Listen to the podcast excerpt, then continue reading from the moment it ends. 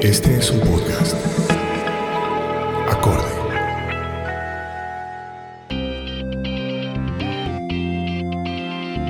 La bombillera es un espacio donde mujeres creativas cuentan lo que siempre quisiste saber sobre cómo llegaron hasta donde están. ¿Cuáles son sus procesos? ¿Qué técnicas usan? ¿Cómo pagan las cuentas? Creativas de distintos oficios responden. Yo soy Adela Cardona y somos bulla.co. Bienvenidos al podcast de La Bombillera. Hablar con Odette Chain es como abrir un IMBD de pop culture. No por nada, terminó trabajando en su momento en Caras, en la sección internacional. Entrevistó a Miss Piggy y a Michelle Harper. Ahora tiene una editorial que se llama The Writing Ranita. La abrió porque cuando pequeña se sentía diferente en Barranquilla y quiere que estos libros hagan que niños cool y adultos se sientan que está bien ser diferente. Son libros para colorear a personajes como Beyoncé, como las Spice Girls y en su último libro a Meryl Streep. Acompáñennos a escuchar su historia. Bienvenidos a La Bombillera. Soy María Fernanda Villegas, volví de las tinieblas en el mes de octubre para entrevistar a una de mis personas y personajes favoritos, que es Odette Chaín. Bienvenida, Odette, gracias por acompañarnos. Hola, muchas gracias por haberme invitado. Estoy emocionada de estar aquí. ¿Cómo te recibe octubre? Es uno de tus meses favoritos, ¿no? O lo celebras al menos. Octubre es de mis meses favoritos porque viene Halloween, ¿no? Y yo planeo mis disfraces de Halloween con mínimo seis meses de anticipación. Imagínate.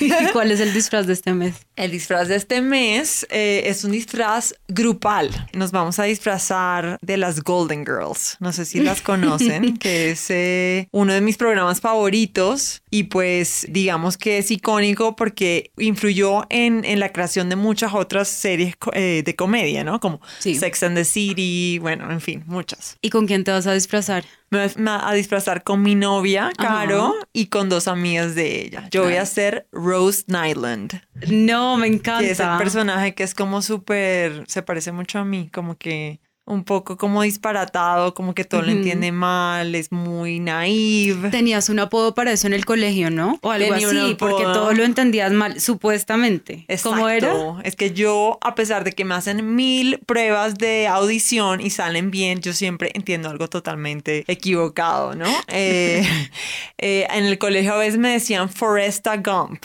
No, pero el también el apodo.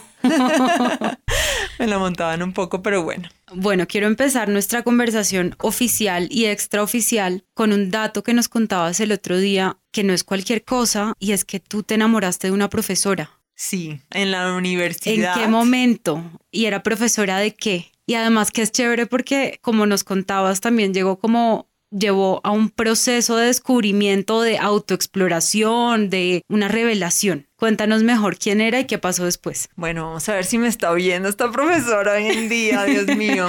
no, no tenemos que decir nombres. bueno, pero fíjate que curiosamente esta persona, esta profesora que en realidad no importa decir su nombre, su nombre empezaba por la letra M se llama Marjorie. Y de ahí en adelante, todo el resto como de personas en mi vida siguieron con esa letra, ¿no? Dios mío. Entonces es importante. Señales. Ella era mi profesora de literatura en la universidad y sencillamente era la clase que yo más esperaba para ir a la semana. ¿Qué estudiaste? Yo estaba estudiando en ese momento comunicación social y periodismo, ¿no? En realidad yo quería estudiar cine, pero pues en esa época digamos que no existía el cine en Barranquilla y era lo más similar. pero esta clase de literatura me encantó, eh, siento como que, que me, me despertó algunas sensibilidades ocultas mías, ¿no? Tanto de escribir como de mi personalidad y tal vez de mi orientación también. Y es que esta profesora, sus clases eran como si fueran como un stand-up, ¿no? Como un stand-up comedy, pero hablando de literatura. Como nos presentaba como a todos los escritores que íbamos a leer, ¿no? Y, y esta profesora tenía un humor súper negro que a mí me encantaba. Y yo le decía a mis dos mejores amigas de la universidad como que, ay, yo quiero ser como Marjorie, Marjorie es lo máximo, no, yo quiero escribir como Marjorie. Y fue una de mis amigas que me me, tocó el hombro y me dijo como que, amiga, date cuenta. Amiga, date cuenta. Date cuenta que estás enamorada de tu profesora. Tú no quieres ser como ella, tú quieres estar con ella, ¿no? Entonces eso fue como, Dios mío santo, no puedo creerlo. No, o sea, como que me dio muy duro. Pero antes no lo habías considerado o no, había estado, no habías estado en una situación similar a esa. No, nunca había estado en una, situación similar a esa. Entonces para mí fue muy fuerte. Ya luego, como quien dice, dije, pues vamos a darme cuenta si de verdad me gusta mi profesora tanto, ¿no? Y pues claramente sí. Eh, yo me, me volví, me obsesioné mucho con ella y quería ser, como en casi todas las materias, la mejor alumna, pero en esta era de verdad como una competencia de que... Hermione Granger, más o menos. Exacto, total. Y la iba a visitar a su oficina y yo, pues en esa época, yo pintaba eh, al óleo, ¿no? Entonces, eh, me acuerdo que en mi diario hacía como los sketches de todos los cuadros, eh, obviamente escribía poesía toda, mejor dicho, teenage angst a la máxima potencia. ¿Todavía guardas poemas de esa época? Sí, yo todos mis diarios los tengo guardados. ¿Qué tan dispuesta estás a mostrarlos? En el futuro. En el futuro sí, tal vez, pues vamos a ver si valen la pena.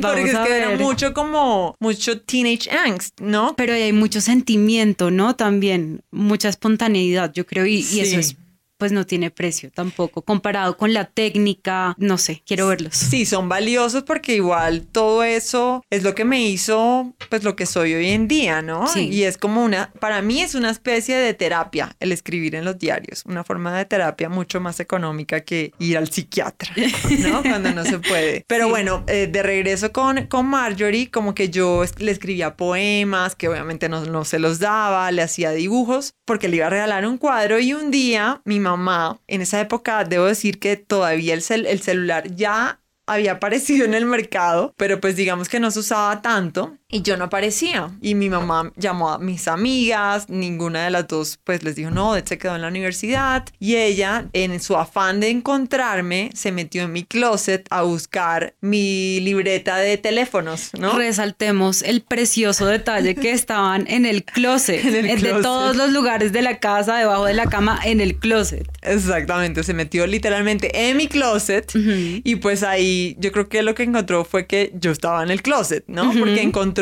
este, eh, este diario, en lugar de encontrar mi libreta de teléfono, se encontró fue mi diario con todos estos poemas para Marjorie, pues todos estos dibujos, ¿no? ¿Y tenía nombres y todo? Claro, sí.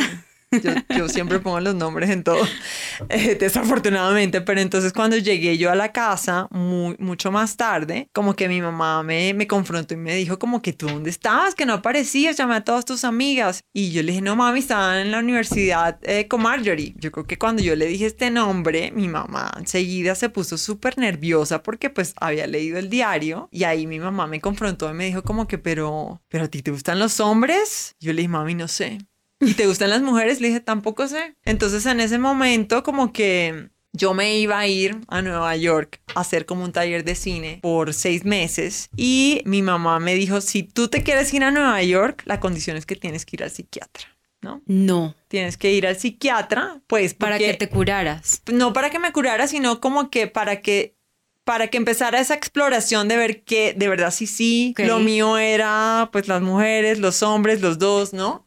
Porque, pues sí, mi mamá lo que pensaba era que esto era algo temporal, como piensan muchas mamás. Sí, claro. una, fase. Una fase. Entonces mi mamá, el ejemplo perfecto me dijo, en el colegio yo tenía una amiga que era así y hoy en día está felizmente casada, con hijos, pero pues bueno, cada quien tiene una historia diferente. Y yo accedí y debo decir que fue lo mejor. Me encantó porque me abrió la cabeza una forma de no sentirme como que yo era una freak, porque yo sí me sentía como la única persona gay en toda Barranquilla. Yo no había conocido una persona gay, o sea, en persona, sino las veía era en televisión. Claro, y en algún momento de tu vida antes de este suceso, ¿tuviste esa percepción de ti misma? Como que tú eras distinta a las demás personas por una u otra razón? Sí, yo siempre me he sentido como la, como la persona rara del grupo, ¿no? O sea, en el colegio, con mis amigas, y no es que mis amigas, o sea, se portaran de manera diferente. Yo creo que el que yo fuera diferente me hacía también valiosa y me hace valiosa para ellas, como que siempre como una perspectiva fresca de, de, lo que a lo mejor ellas piensan normalmente. Ellas, todas mis amigas están casadas y con hijos, ¿no? Como la amiga de tu mamá. Como la amiga de mi mamá del colegio, exacto. Entonces, pues... ¿Y por qué te sentías diferente? Bueno, me sentía diferente porque yo veía como que yo no sabía si yo me quería casar, yo también sentía como que, que el casarme no era como que lo más importante dentro de mi lista de prioridades, ¿no? Ni el tener novio en esa época, que todas mis amigas eran comprándose las pintas para irse a levantarse a manes, ¿no? En cambio yo era como que llegaba al fin de semana y yo quería era encerrarme en mi cuarto a ver televisión, ¿no? Como a ver cosas que, como series extrañas o películas como independientes, ¿no? Entonces digamos que por eso me sentía como rara, como que siento que no encajaba bien también dentro de mi propia familia. Hablando de eso que veías, nos contabas que te gustaban mucho las series y las películas gringas, policíacas. ¿no? Y que veías novelas con tu abuela y, y, bueno, ¿te acuerdas de algo de eso, de esa época que todavía te guste o que te gustaba mucho en aquel entonces?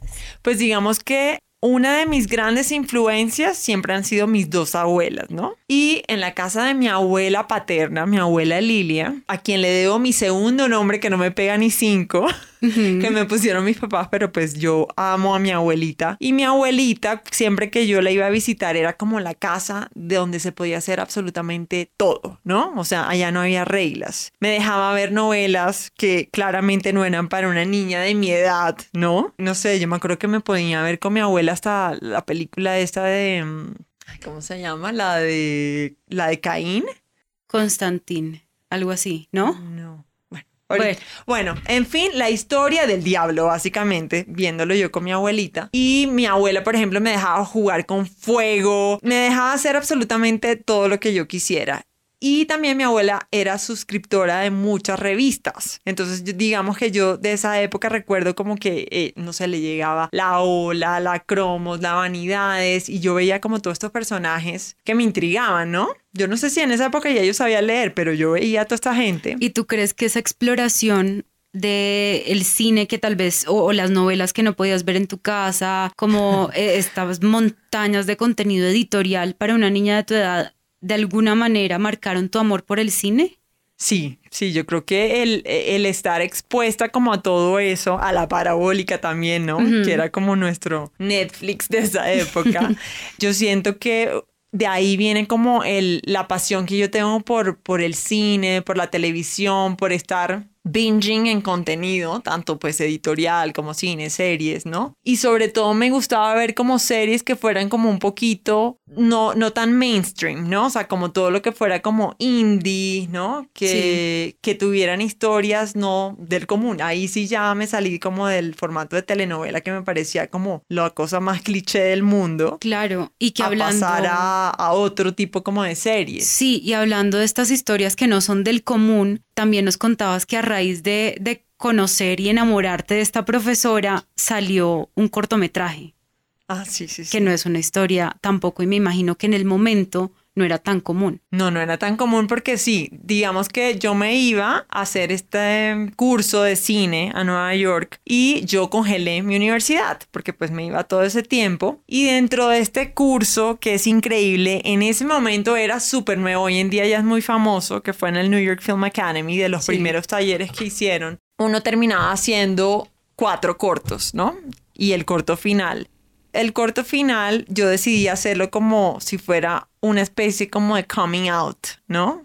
Era un corto que se llama To Be or Not To Be y se trata de una niña que encuentra en un eh, laundromat, conoce a su alma gemela y se da cuenta que es su alma gemela porque, no sé, están vestidas de forma similar, están leyendo el mismo libro y pues bueno, se enamoran y pues los papás de la protagonista se dan cuenta que está con otra chica y básicamente echan a su hija de, su casa.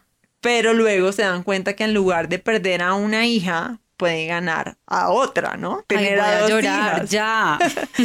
y entonces yo hice esto, yo hice el voiceover porque era, es una técnica que se llama el mise en scene, ¿no? O sea, no tiene diálogo eh, pues grabado, sino es pura voz en off. Y pues nada, se mostró en la universidad, mi profesora lo vio, yo creo que ella entendió absolutamente todo en ese momento. Mi mamá lo vio, lo proyectaron en la Cinemateca del Caribe back then, que era como pues, no, mentira, todavía es un big deal, proyectar en la cinemateca. Mi papá no la vio, mi papá no la vio, pero mi mamá sí. ¿Por alguna razón en especial? No, porque no pudo ir, no, estaba ocupado ese día y pues no es del tipo de cosas que se repitan a cada rato, ¿no? Sí, claro. Entonces, digamos que mi mamá a raíz de eso ya se dio cuenta que esto era una cosa que no iba a cambiar, ¿no? Que era parte de mí y que sí.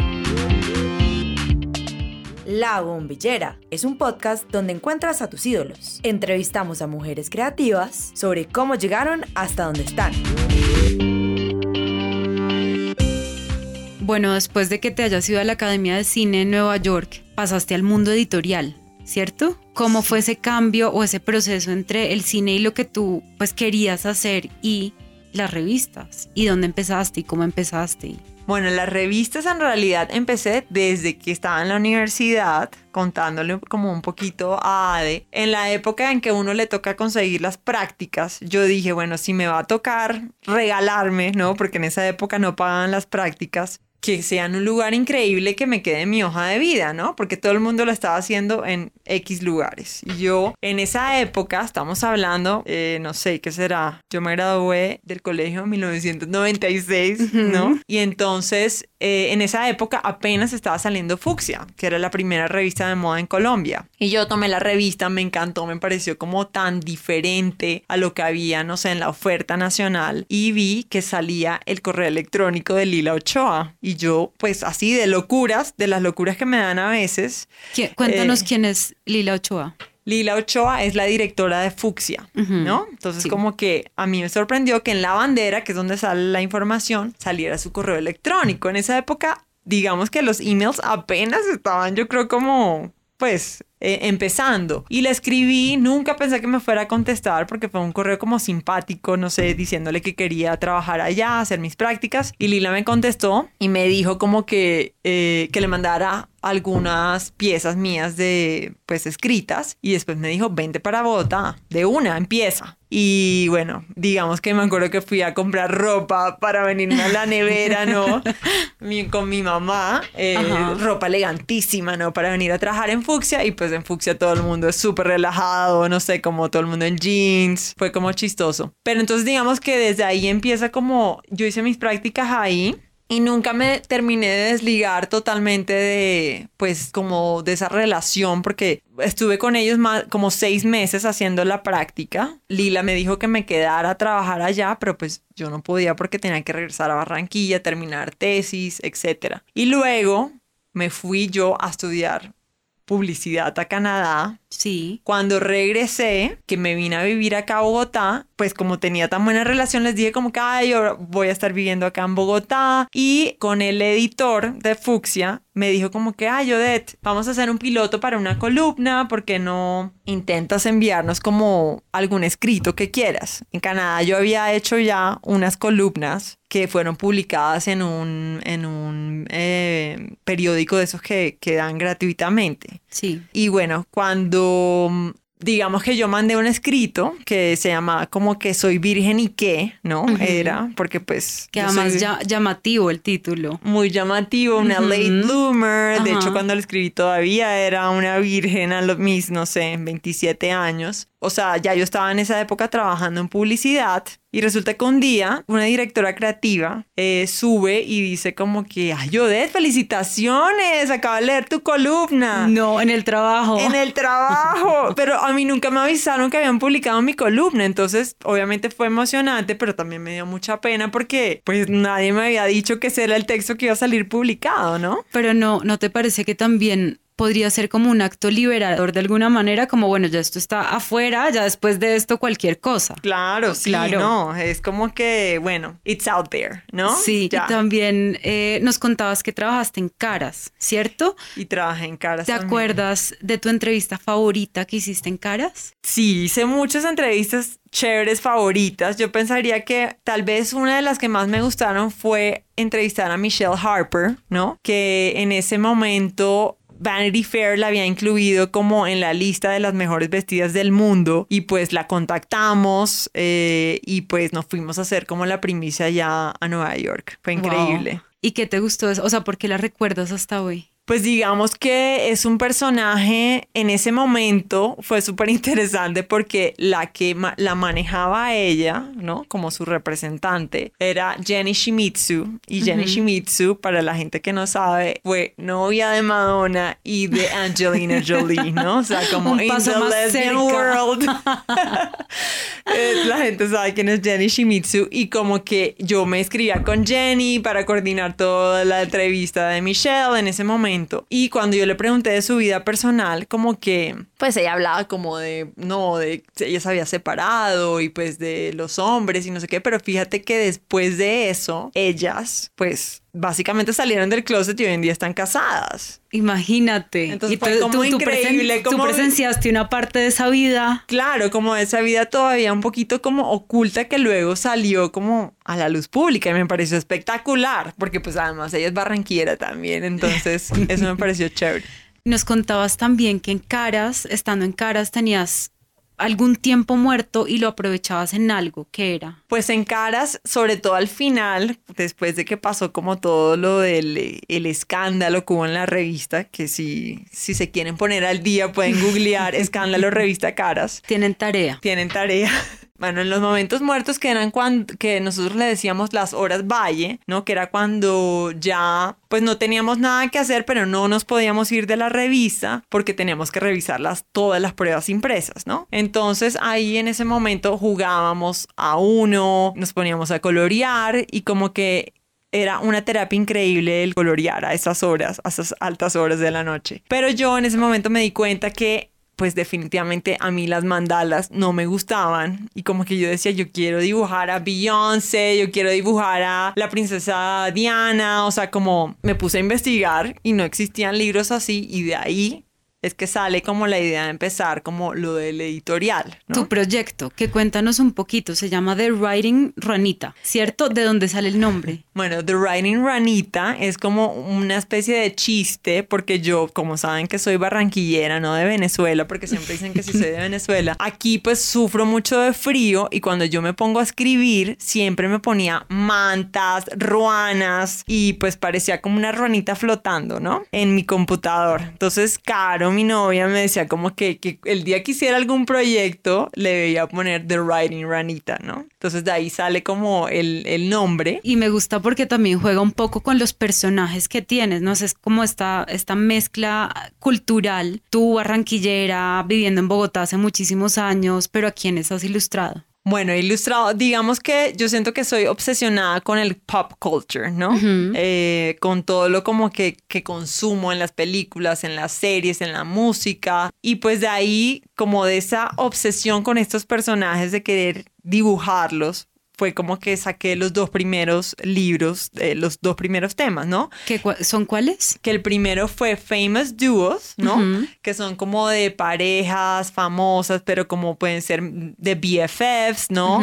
Partners in Crime, pueden ser esposos, pueden ser dúos, ¿no? Entonces, em, no sé, ahí puedes encontrar desde Thelma Louise hasta Beyoncé y Jay-Z, Miss Piggy Kermit, Batman y Robin, ¿no? Sí. Eh, entonces digamos que de ahí salió ese. Y el segundo, que además lo saqué al mismo tiempo, que se llama Famous Gay People, pues digamos que yo quería hacer como un libro de colorear donde fuera como una especie como de homenaje a todos estos íconos que nos han como empowered, ¿no? A toda la gente que todavía está, no sé, eh, haciendo esa transición de salir del closet, que para mí han sido como personas importantes y pues precisamente sacarlos como de la oscuridad, del lado como de la vergüenza, del tabú a la gente gay y volverlos como de verdad lo que, lo que merecen ser, unas superestrellas, ¿no? Sí, y también el acto de colorearlos y de visibilizarlos, yo siento que puede ser terapéutico al mismo tiempo. Sí. Sí, exacto, es visibilizarlos, ¿no? Y ponerlos como en, en, el spotlight, en lugar de estar como a la sombra, siento yo. Porque yo hubiera querido tener ese tipo de libros de colorear cuando pues yo era chiquita, ¿no? Sí. no sentirme como la niña rara y que es malo ser diferente, sino al contrario, es espectacular ser diferente. ¿Cómo les dices tú? ¿Son libros para colorear? ¿Para? Son Coloring Books for Adults and Cool Kids. Como tú cuando eras chiquita. bueno, yo no sé si cuando era chiquita era cool, era como un poco malosa yo, pero... Em, y bueno, y ahora vas a sacar el más reciente, creo que ya está afuera, ¿no? El más reciente. Lo, estuve investigando, ya está en la diligencia, creo. ¿O en dónde? Sí, o sea, la diligencia nos ayuda a distribuir los libros. Y ya están Ya está en la página web, ya lo pueden pedir online. Deben estar también en este proceso de ya llevarlos a las librerías, a la Librería Nacional, bueno, etcétera. Y es un libro, un homenaje que le hace The Writing Ranita porque Meryl Streep cumplió este año 70 años y como nadie le ha hecho un homenaje, The Writing Ranita le quiere hacer un súper homenaje a este ícono que para mí es como... Es tremenda, tremenda actriz. Es la mejor actriz para mí de todos los tiempos. ¿Cuál es tu película favorita? No, bueno, tus tres favoritas. Yo creo que eso está difícil. Sí, es que está difícil decir una, sí. Pues The Devil Wears Prada, o sea, cualquier día me la puedo ver, la amo. Siempre me sigue sorprendiendo y me muero de la risa todavía. Dead Becomes Her, me encanta también. Y yo diría que es que es muy difícil. Tal vez Postcards from the Edge también me gusta mucho. No me la he visto todavía. Es increíble. Está en mi lista oficialmente desde este instante. Bueno, y tú ilustras y también coloreas tus libros, ¿te sientas a colorear en sí, me encanta, me encanta como invitar amigos a ese plan, ¿no? A la casa, como que, que todo el mundo lleve colores, marcadores, escarcha, plumas. ¿Cuáles son tus, eso te iba a preguntar, cuáles son tus materiales favoritos para colorear? Bueno, me encantan, por ejemplo, los colores acuarelables, que es un motivo por el cual el papel del libro lo trato de hacer grueso, para que no se vaya pues a pasar de un lado al otro, que son esos colores que son unos colores y luego tú le pasas pincel y queda increíble, ¿no? Me encanta como el efecto que, que le da el pincel. Me encanta también colorear con elementos un poco distintos, ¿no? Como se me acaba de olvidar cómo se llama esto. ¿Que eh, se come o no? No, con eh, lentejuelas. Ajá. Me acuerdo que cuando hice las Spice Girls, todo el vestido de Victoria Beckham está hecho en lentejuelas. Por supuesto. eh, escarcha me fascina. Eh, le he puesto plumas algunas, algunos de los dibujos, marcadores, sí, digamos que esos. Bueno, es un amplio rango y además incluye pegante, de todo, mejor dicho. De todo, sí. Em, y de hecho vamos a tener una sesión de colorear, están todos invitadísimos el 19 de octubre en Cinema Paraíso. Ahí vamos a estar celebrando el lanzamiento del libro pues en homenaje a Meryl Streep, ¿cómo se llama? Meryl Forever. Se llama Meryl Forever. no podía ser menos dramático.